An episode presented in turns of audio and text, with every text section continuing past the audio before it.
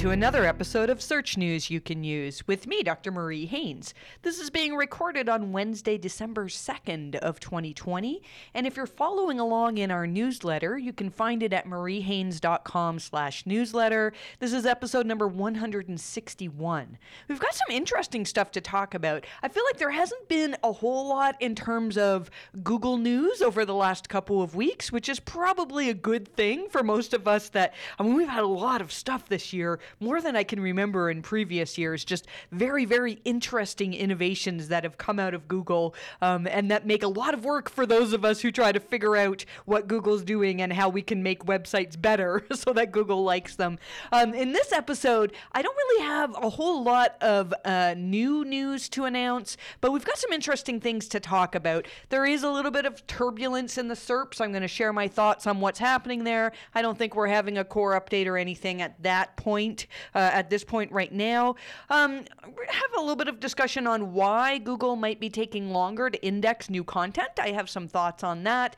Uh, we had a poll that Lily Ray put on Twitter this week about should you disavow low quality, highly targeted blog spot links. I'll give more detail on that in a minute. Um, and in our Q&A section, we're going to talk about a question that came in about paginated content and whether Google would see this as duplicated content and whether it could hurt you or not. Uh, I've got a few thoughts on that as well. So let's get right into talking about potential algorithm updates.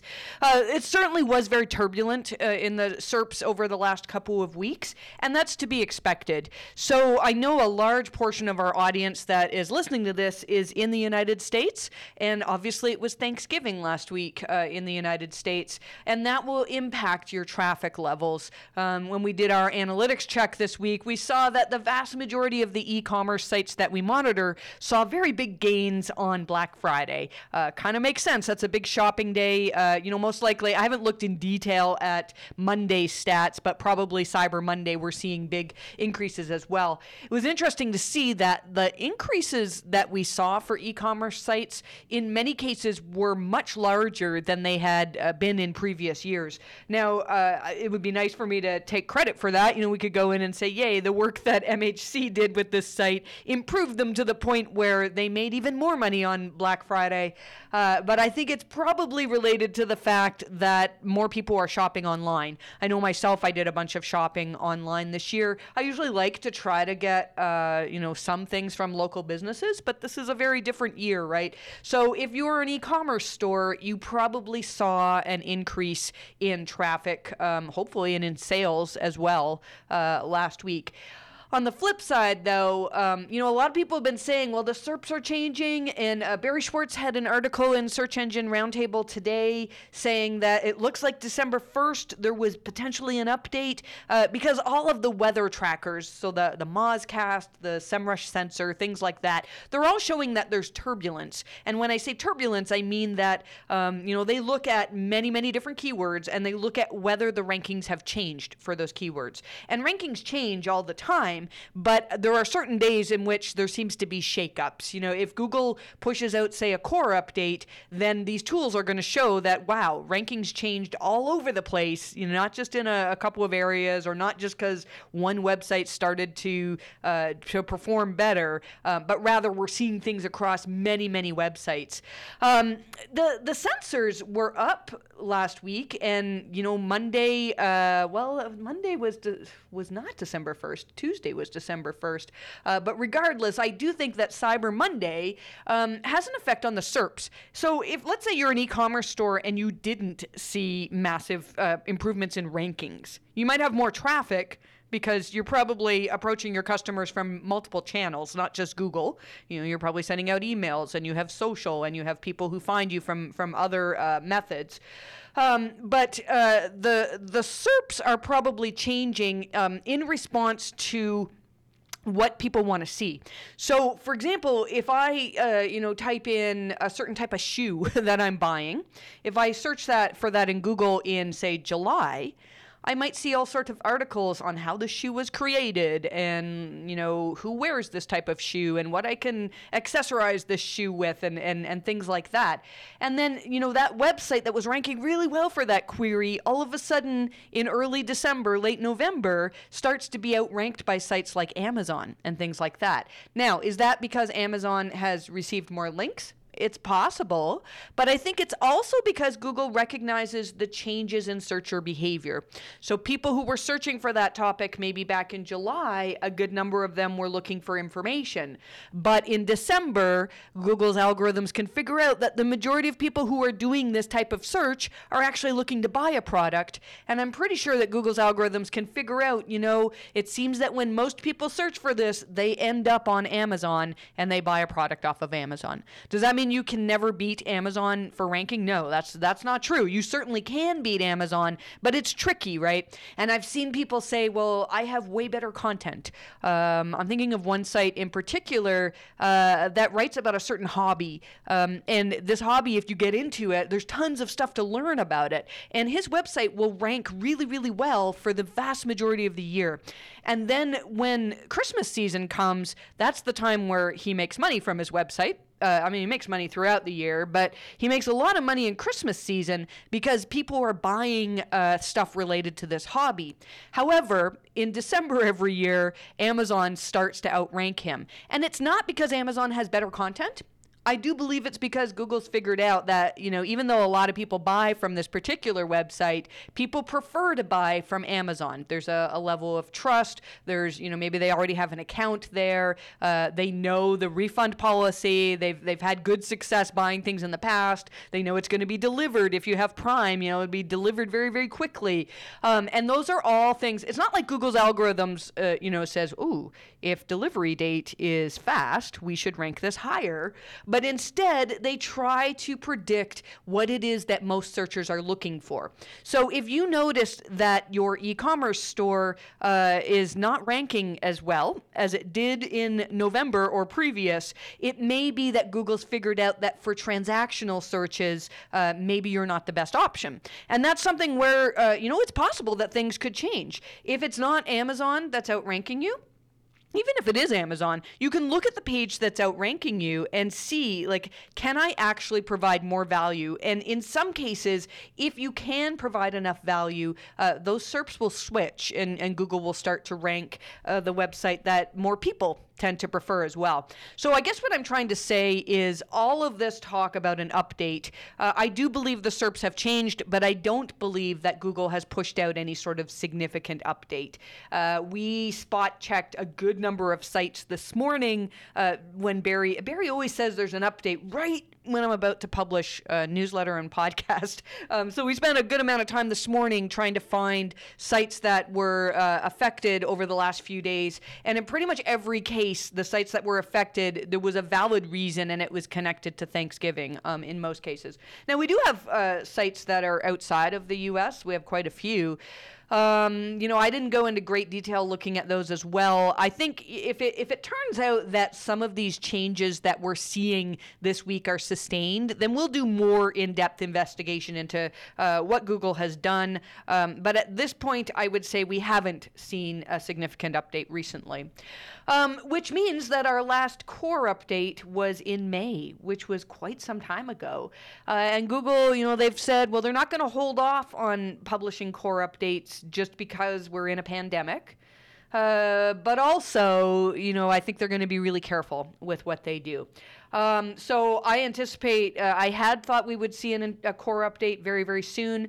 Uh, it looks like my guess is it would maybe be January. Um, last year it was January 14th was the, the core update that we had. The one following that was May. Uh, so who knows? I would expect probably a couple weeks into January we'll see that.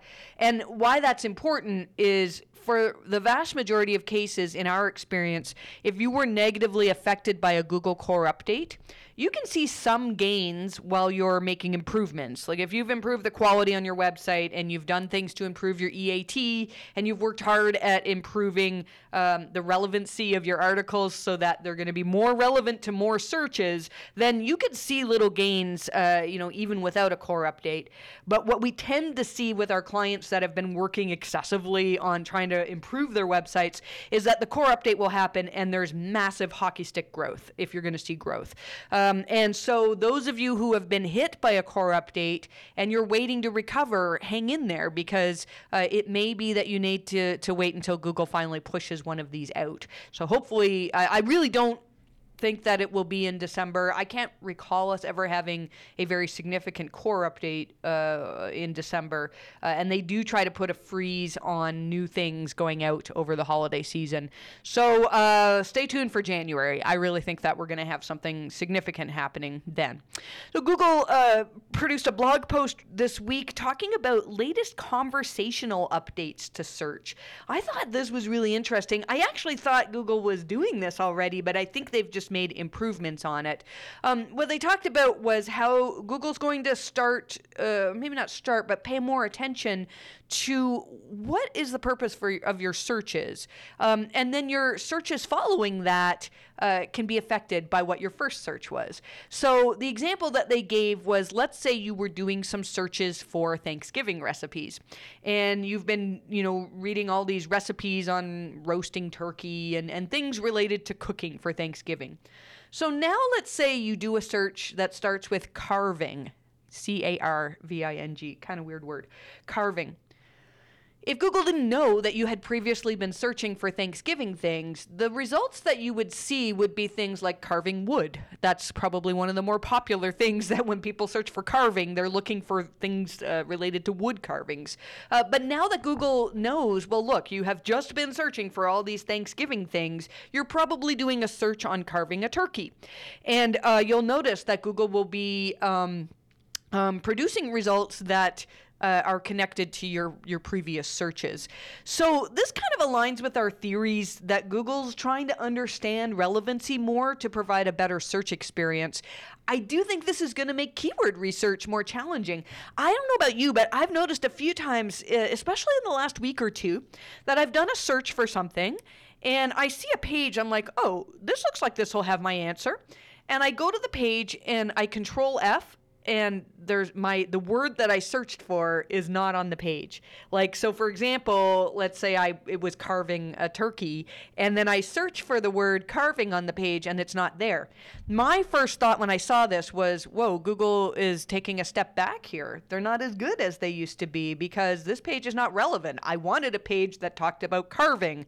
Um, and carving is not even on this page. But now I see how that makes sense, right? Because if I actually read through the content on the page, even though the word carving isn't there, it could be a whole page that talks about how to slice a turkey. And that is really uh, mind blowing to me. I mean, it, it in one sense, you could say, well, these are just synonyms. Google's understood synonyms for quite a while, but they're getting better and better at understanding intent. So imagine that post on how to slice a turkey that doesn't even mention the word carving starts ranking, and in in uh, Search Console, they're seeing that oh, we're ranking for how to carve a turkey, uh, and we haven't even put those words in our document. You know, I think the way we do SEO now is we would look at that and say, well, let's actually add the word carving in there a few times and we'll start to rank a bit more for those terms. Uh, but I think we're going to see more and more that uh, we can't look at individual keywords. We have to look at everything through the eyes of not a machine, but through the eyes of an actual searcher. And uh, this is going to make tool use more challenging for a lot of things.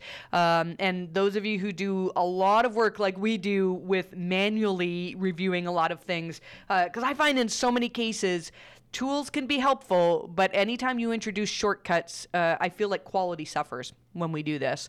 Uh, so um, stay tuned. I, I, think that there's going to be some very interesting stuff coming up uh, in Google's understanding of language, and it might make SEO a little bit more challenging uh, as we have to get better um, at uh, using our brains as opposed to relying on a tool to tell us, oh, this is what you should be doing with your website.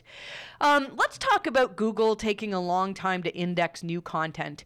Uh, there was a great discussion on uh, Twitter about. Um, about the types of new content uh, that are not getting indexed and some theories. And we've included this in newsletter. I, I really would encourage you to, to take a look at it because there really was a great discussion.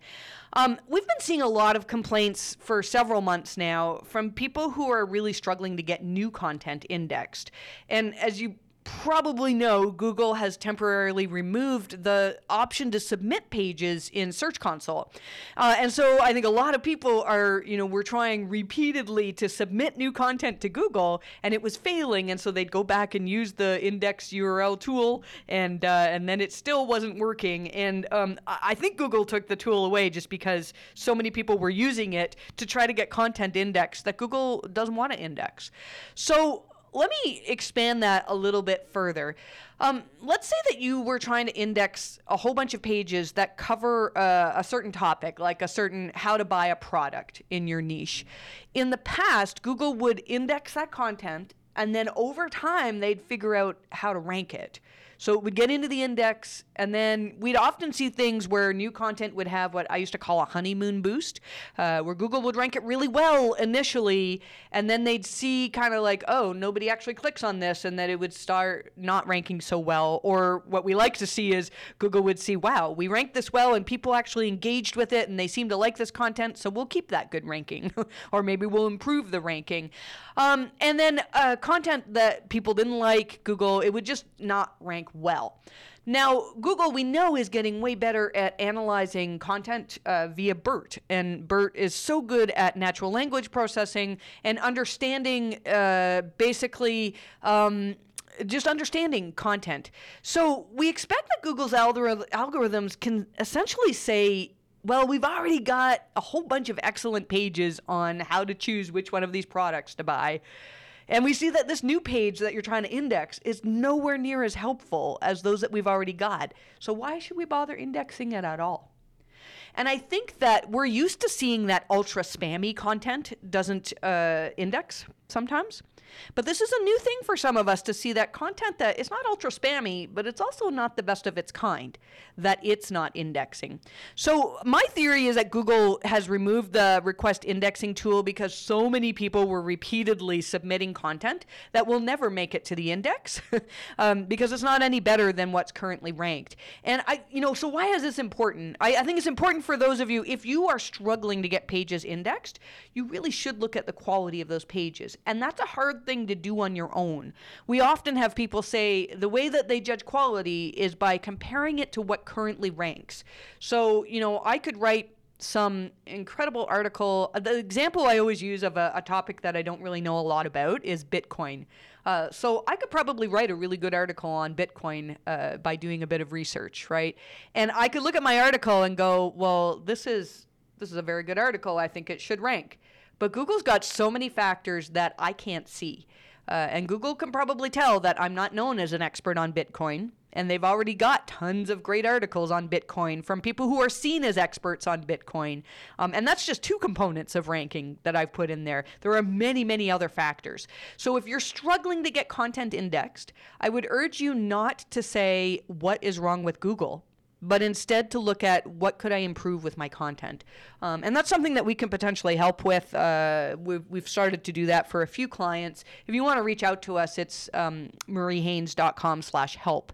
Uh, but we're still pretty early in, you know, trying to figure out how to uh, improve content based on understanding intent as opposed to just looking at keywords. Um, you know, there's there's a lot of interesting stuff that uh, I really feel like this is a, a transition point for SEO, um, and the people who are going to be successful at SEO uh, in the future are those who can truly, truly think um, and understand. Well, why would somebody prefer to see this type of content?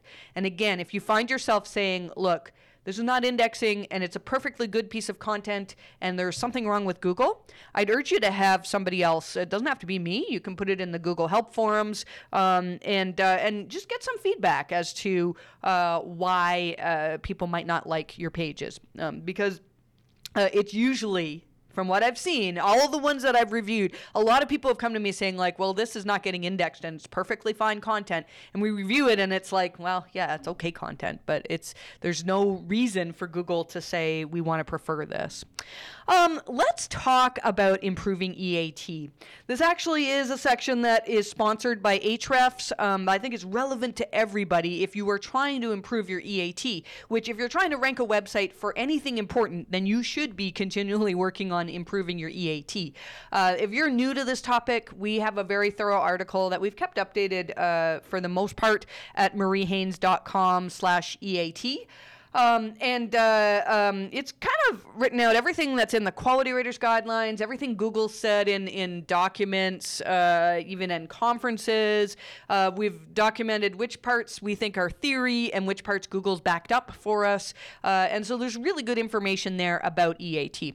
One of the things to know about EAT is that it's very closely tied to links, the authoritativeness. There's a document that Google produced on um, how they fight disinformation. And they have a section in there that says that PageRank is very closely tied to authority. And that makes sense, right? Uh, uh, a website that is highly authoritative is going to have good PageRank. Um, and that's it's very hard to manipulate EAT. You know, I could, I could go buy an expired domain uh, that maybe has uh, a page rank of seven or something. Um, but if it's lacking the EAT, that that's going to change. You know, Google Google's algorithms are much harder to fool now, and EAT is a very very challenging thing to. You, you don't want to try to be um, making up EAT. So, um, if you're trying to improve EAT, one of the things that we recommend is to get good links. And uh, I saw this tweet by Tim Soulo from Ahrefs, and I thought, you know, this would be the perfect thing for me to talk about in podcast uh, this week, where he talked about how Ahrefs has a uh, in the referring domains section, you can actually use the search function to see which pages on your website has a certain website linked to. So, what I think is a really good exercise for any of you to do is uh, if, if you have access to Ahrefs, and you can get this data in Search Console, you just have to kind of play around with spreadsheets a little bit more. Um, it's, it's easier to do in Ahrefs, but I recognize not all of you are um, are members of uh, Ahrefs. Um, but you can. What I did was I thought, okay, who are some of the authoritative websites uh, that we want to get links from for mariehaynes.com?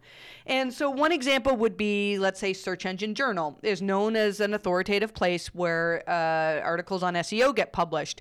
And so I put this into the Ahrefs referring domains tool, and it showed me that we have 30 links, or sorry, 40 links coming from Search Engine Journal. And then I was able to go through each of those links, and I made a note of what type of content they were linking to. And I saw that um, by far, and then we did this for several other authoritative SEO sites as well, and it became really obvious that the things on mariehaynes.com that get links, and I'm talking about getting links without us doing outreach. So we put content out there, and some writer for Search Engine Journal or Search Engine Land or wherever uh, has said, look, we want to reference this thing that's on mariehaynes.com. Um, and we saw that we got links from our case studies, uh, quotes from Googlers that uh, at events that maybe weren't widely covered um, by the rest of uh, uh the big SEO publications, and thorough guides. Like we wrote a guide. Uh, Callum on my team wrote a guide for about core web vitals, and we keep that updated regularly. Um, things like that get linked to, and anything we write about disavowing links gets links from authoritative places. Now that might seem like a no-brainer to you. Uh, I mean, those are the things that we're kind of known for, right? Um, also, the stuff on EAT, we get a lot of uh, links to that too. Um, so, why did this information help me? It helps me because as we're trying to figure out what content to uh, produce in the future, I could see that, you know what, our newsletter doesn't get linked to a whole lot. Um, and when these uh, authoritative places link to us, they tend to link to this, this, and this. And so, as we're trying to decide what new content to create, um, now you could do this by looking at, you know, just all the links that you get to your website, but it's usually very diluted. I don't care so much about links from no-name blogs, um, links from uh, roundup posts, things like that. Like they, they may help. Um, there's no harm in getting those, probably, as long as you're not manipulating it and doing it on a massive scale.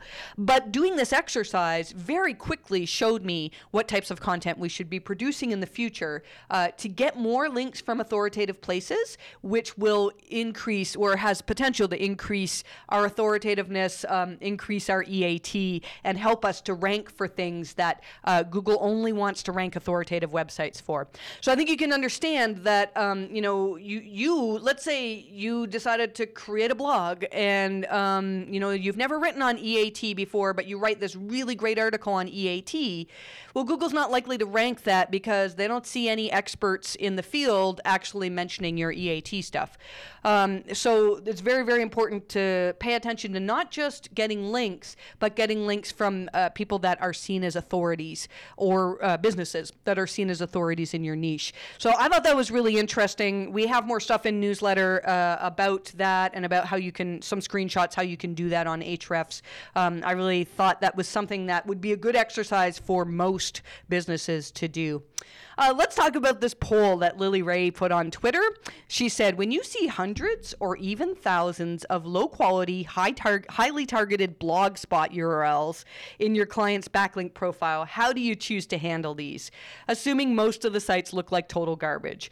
Uh, and so 42% of the 510 people that voted on this said they would ignore those links because they're just spam.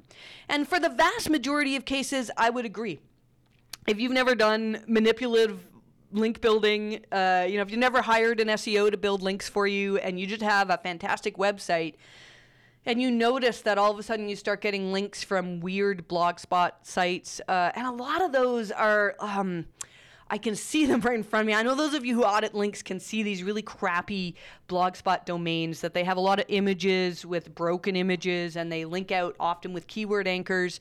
Um, and I don't know how they get created. I think they just honestly scrape content from all over the web and uh, and link out to a whole bunch of sites. If you're seeing links like that and you have not been involved in link building yourself, there's a very, very good chance that Google is just ignoring all of these and they're not paying any attention whatsoever to them. However, if you see links like this and you also have a pattern of manipulation, then uh, we do believe that you should be disavowing these links. Um, Google has talked several times about how if there is a strong enough pattern that shows that a website's been building links in a way to prop up their rankings um, artificially, so in a way that uh, those links really aren't truly mentions, but they're self made, if there are enough of those, then Google may just decide to not count, not put trust in the majority of links to your website. Um, and if that happens, that can impact your rankings. We're actually, I, I do think Andrew on my team is going to be producing some case studies uh, soon, seeing as, as um, people like to link to case studies, right? Uh, he's going to be producing some case studies soon, along with me, on uh, sites that have we have seen some improvements with disavowing, um, and uh, in even recently uh, where we feel like disavowing removed some sort of a, a distrust from Google. Um, is always hard to prove because in most cases it's it's rare that we do just a disavow, but we have a few cases now that we uh, we're ready to share um, where it really does look like disavow helped. Uh, but these are all sites. Uh, I don't. I can't think of a single case where a site had only spammy links, um, and uh, you know that's all we disavowed, and then we saw improvements. If we see improvements, it's usually because we've disavowed a bunch of links that were either paid for or um, uh, made on purpose? So, you know, that's a tough question to answer, um, you know, with a flat answer. But uh, in most cases, if you see spam like this, you can ignore it. Uh, but also, one thing to know if you see a sudden influx of spammy links, it could mean that your site has been hacked. Uh, and that there's many, many ways that that can happen. So I won't get into all those details. Um, so I wouldn't say you should completely ignore spammy blogspot links but sometimes you can with just a, a little bit of investigation. Um, let's see here. Local SEO. There was a little bit of fluctuation. The Bright Local Local Flux tool shows a tiny bit of increase, showing maybe some algorithm updates uh, over the last week. I think this falls in line with what we were talking about before, uh, where people's search patterns have changed, and uh, due to the holiday season coming up. And I think that's probably what we're looking at here. I don't think we had any sort of major local algorithm update at this time. Um, in newsletter, we've got some really interesting stuff. I'm going to end with um, a question here, a Q&A about duplicate content. Uh, but uh, I don't, I don't want to. I think this stuff will be easier for you to get from newsletter. Um, there's a tool that I really want to investigate that talks about uh, leveraging the Wayback Machine, and you can find the um, like when URLs changed in content and and uh, um, and stuff like that. That looks really really helpful. We use archive.org, the Wayback Machine, probably every day. At least one of my auditors is using it. Um, if you're trying to investigate a traffic drop um, for a, a site that you're not terribly familiar with, it can be really helpful to look back and see uh, did the design change before um, before the drop, did the did I remember one site where the internal links all got stripped out, and we noticed that where we looked at archive and said, oh, all these things are underlined that are no longer underlined on your site, um, and uh, uh, you can see a lot by looking at what content used to look like as compared to today. Um, in newsletter, also we've got information on. Last week we talked about Search Console giving us crawl data. It turns out that that's not super accurate, so we've got a little bit of a discussion on where the discrepancies are there. Um, stuff from Google on best use of anchor text in your links, uh, and we've got some local SEO content on how to create really good content for uh, for local websites and a bunch more. So again, mariehaynes.com/newsletter. I want to end with this question. If you want to ask me a question, um, you can do that uh, in newsletter. There's a, a form that you can submit, or just send it into mariehaynes.com slash help. Uh, there's a contact form there. Help at mariehaynes.com as well works. Um, here's the question. What do you do with pages like this? Domain slash page slash two, domain slash page slash three, and four, and so on to avoid duplicate content? That's the question. Short and sweet. so, duplicate content is really misunderstood by SEOs, and I think I know why. So, back when Panda first came out, now if you want to feel old, if you're in SEO and, and you remember when Panda first came out, we're coming up on 10 years now. It was uh, uh, uh, 2011. Yeah, 2011 that that happened. Um, so when Panda first came out, it didn't. It wasn't called Panda. It was eventually named Panda after uh, the engineer that was uh, in charge of the project, uh, Navneet Panda. But um, uh, but then it, initially it was called the farmer update. And we called it that the seo community called it that because we noticed that the websites that were hit the most were websites that farmed content from other sources and then republished it as their own. Um, the one example i can think of right now was ehow. Uh, well ehow had a lot of thin content. I'm trying to think of some of the farming domains. I know some of you can think of them now but there were a lot of websites that saw drops where they had simply aggregated other people's content. And i think that this, um, uh, and it was true, you know, people started developing theories to say, well, look, if you publish other people's content and try to pass it off as your own, that could be seen as a negative in Google's eyes.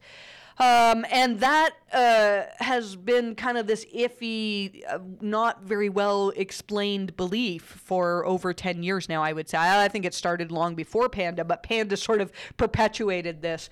Um, and the, the thing is though so the quality raters guidelines talk about uh, duplicate content and they talk about it in multiple ways.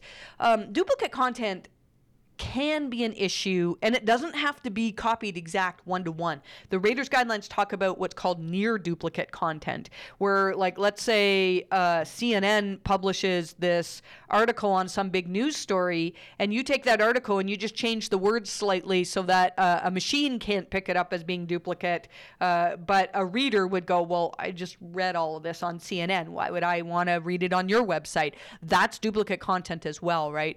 Um, where that becomes an issue is when that's like the main focus of your website. So in most cases, duplicate content is not a huge deal. If, Google sees that uh, there's an article on your website that originated on some other website, Um, it's not like Google's going to say, ah, that's one, strike one. Now let's see if we can find any more. And then once you get to a certain tipping point, Google says, that's it. This website is garbage. You know, it's, it's not like that, right? Um, it's more like that particular piece of content, your website's not likely to rank for it. Now, let's say that your website, that's all that you have on your website, like nothing super valuable, uh, but just you've, you've accumulated content from other websites and nobody really wants to go to your website. They just want to go to the other websites. That could be seen as a negative as well. But what you're talking about here is um, duplication that comes because of your CMS, really. Uh, so, pa- page, paginated content, if I have like, here's page 64 of my blog content, and every word that's on these excerpts that's on uh, that particular page is taken from another article, right? Because that's uh, that's how those category pages work, how those paginated pages work. Um, is that an issue? It would if Google if Google counted that as a negative, that would impact a lot of sites uh, in a way that doesn't make sense, right? Like Google expects to see paginated content. Um, we've sort of gone back and forth on this over the years as to whether you should no index paginated content, um, and then uh, Google came out and said, well, you know what? When you no index content, we don't crawl it anymore, and any links on those pages are are worthless. Um, and we actually think there could be some value in the internal links on uh, these search pages. Um, so we don't recommend completely getting rid of them. And uh, there's to talk about completely how to fix paginated content is something that uh, we could probably do a whole episode on that. Um, if we do, you know, I've been talking about having some of my auditors come and uh, and just chat with me while uh, while we're doing podcast because I'm just thinking Alec uh, in particular um, has done some really great work into pagination and whether Google dislikes it and and and the proper way to uh, to do a paginated series. That's that's a whole talk for another day that maybe I'll have Alec with me at one point um, to talk about that. But in this case, if you have paginated content and you're worried that it's causing duplication, I wouldn't be. The only time I'd be worried about that is if your paginated pages are outranking your actual pages. You know, so if, if, if our page on EAT was not ranking, but our like archive of um, SEO articles, uh, our paginated archive was ranking above it, well, then I'd be looking at what's going on with my site structure. Am I linking internally to my EAT page? Am I sending signals to show Google that uh, this is a very important page on our website? Um, but if you're just worried about the fact that you have tons of paginated pages in the index, uh, and you'll find them in the index, you know, we'll do a search for like site colon example.com um, in URL slash page. And we'll see oh you've got 400 pages in the index of paginated content. The thing is though um, just because it's in google's index doesn't mean that it's actually ranking for stuff.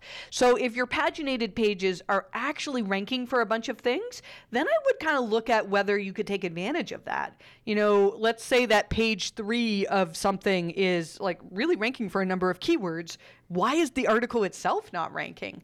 Uh, you know, so you know, there's there's some insight that I would be looking at there to try to fi- figure things out. Um, but having paginated content in the index, I do not think is a negative in Google's eyes. I can't say I'm 100% um, sure on that, but I'm, I'm pretty certain on it. So uh, I don't think you need to uh, to worry there. Well, I think we'll end it there. I think that's all we've got to discuss for this week. Again, we've got some really great stuff in our newsletter. Those of you who are Fortnite fans, I'm sure you know it is is uh, season five. Just started today. My download's done. I'm waiting to be done my day so I can jump on and see what the new season is about. It looks like uh, it's going to be a lot of fun. Um, I hope you are doing well. I hope you're handling these holidays okay. I know it's uh, challenging for a lot of people. I feel like my family we're starting to uh, come back around now and adapt to the um, the new normal now that uh, is not normal in any way. Um, I hope you've enjoyed this podcast. Thank you so much for listening, and I wish you the best of luck with your rankings.